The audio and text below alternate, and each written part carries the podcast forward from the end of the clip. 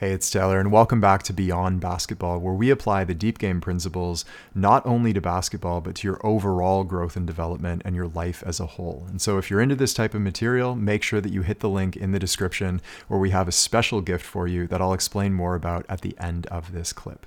Enjoy. Many of us are better at feeling positive emotions than negative emotions, obviously. That's the case with most people. Of course, it can be the other way around. But with painful emotions, the thing to really keep in mind and understand is that pain is not a bug in the system, it's a feature.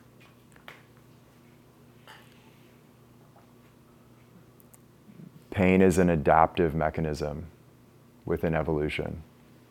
And just like, you know, the emotional gym equivalent and the physical gym, the last few reps are the most painful and the toughest. They also create the most growth. Pain creates growth. Pain forces adaptation and evolution. And the species that survived and really thrived and like climbed up the hierarchy in nature are those that could adapt best to painful emotions, to stress, that could deal with their fear and survival terror and anxiety in the most efficient way. Those are the species that survive.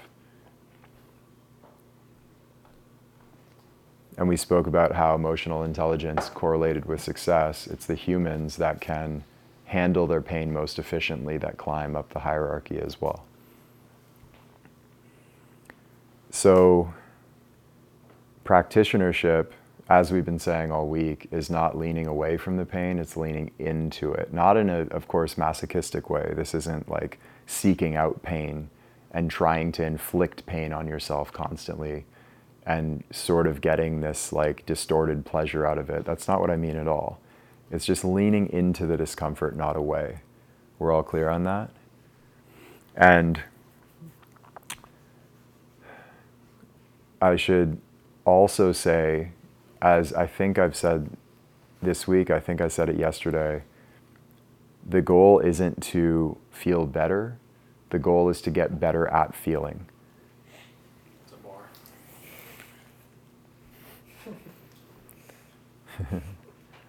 the goal isn't to get better, it's to get better at feeling, meaning the bosses are more challenging at each level, and as you ascend, there's new capacity and there's also new challenge. And as you conquer each challenge, you have new capacity, which means there's going to be even greater challenge. The universe is a gym where you need to lift the weight that you are capable of lifting.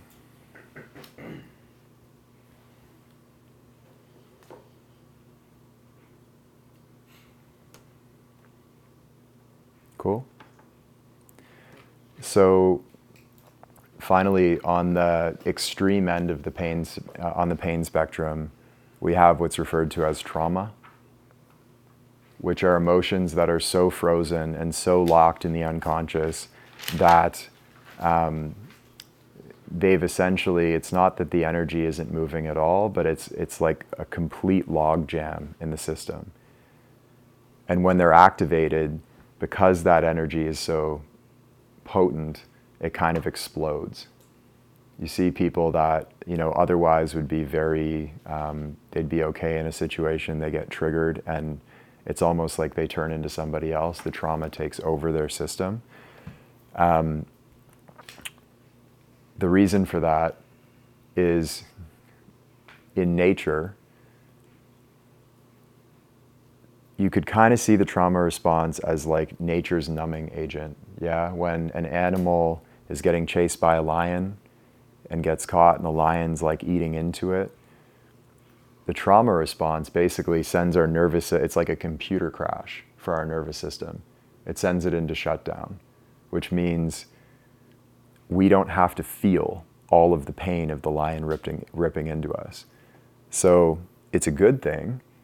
But if we're, you know, when we're a kid and our parents yell at us and we don't understand why, and it's just so much energy that it's like, whoa, whoa, whoa.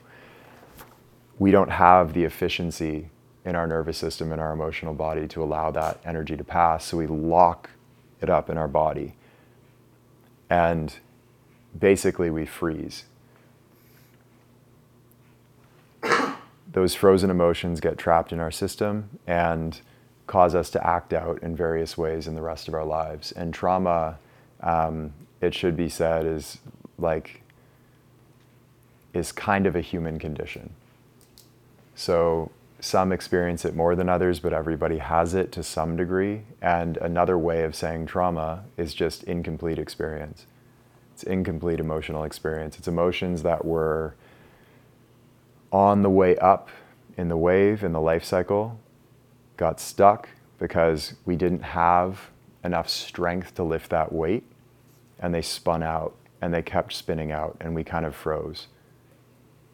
So, the way of looking at trauma that I've found to be most useful is like money frozen in a bank account there's all of this energy and information that's stored in our system, but it's frozen. It's money we don't have access to. We know it's there. It can be felt as like physical discomfort, like if you have constant tightness in, in an area of your stomach or within your chest, your solar plexus, or in your neck. It can be felt, um, you know, as just like a chronic undercurrent of anxiety. It can be felt in, me- in many different ways. But all of that is just a symptom of like there's a whole bunch of energy, like a, a big amount of energy, more than we were capable of processing at the time, that's locked up. And if we can get access to it, then we get access to all of that energy and the energy that was repressing it in our system. So it's like unfreezing the bank account, and now you've got capital. Um, in that same way, it's like trauma is a spiritual opportunity. And a lot of this work, it's a whole retreat or at least a few sessions to get into how to deal with trauma. But the main thing to say here is that regardless of what the trauma is, there are a lot more solutions to it than you think. And Bruce loved to tell this story about a. Uh, did we tell the story of the woman in the garden? Yes. Um, I don't think so. we said yes. it at a retreat. Was it the one that was like tortured? I can't remember right now. Yeah, right. I think we told. I think yeah, she was like raped or something. Yeah, yeah. So the the short version of it was that Bruce was complaining to his teacher one day about all the pain he was in, like emotionally and his teacher sent him to a garden to meet an old student of his. So he gets there, meets a woman, and she starts taking off her clothes. and Bruce is like, you know, what's going on? Am I about to get laid? of course you. and he's looking at this woman, and she has what he described as like the strongest internal light that he'd ever seen. It was like, you know, angelic. But as she takes off her clothes, there's just scars all over her body, like from head to toe. And as the story goes, she was sort of the, um, what's the word? Not a princess, but like the equivalent of a, what? Like beauty pageant. Yeah, yeah. I don't know what the equivalent was in, back in those days, but we'll, we'll call her a princess, you know. She was sort of the crown jewel of the town that she was in when uh, Emperor Mao and their army came through the town and brought her into the town square. And I, I, I, I apologize, this, this is dark, but basically took turns like beating and raping her in front of the whole town. So that's about as bad of a trauma as I, I can kind of imagine going through, you know? She's just a shell of herself when she finds her way to Bruce's teacher, Liu, and he taught her inner dissolving. And so, over the years and through that practice and working with him, she not only resolved that trauma, but became uh, what I can kind of assume was like a stage turquoise individual, super, super highly developed.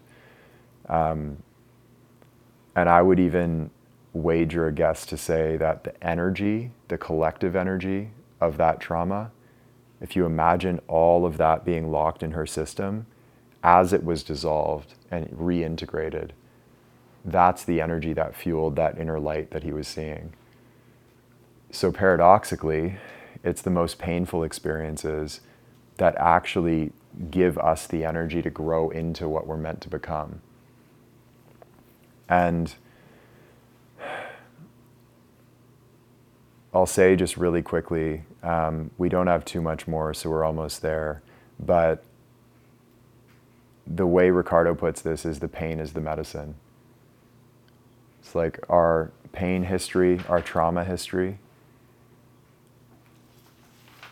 That is the energy that fuels our development.